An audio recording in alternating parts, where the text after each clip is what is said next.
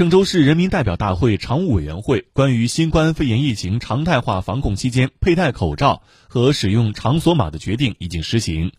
目前，郑州市区商超疫情防控措施和科学规范佩戴口罩情况如何？记者昨天进行了调查采访。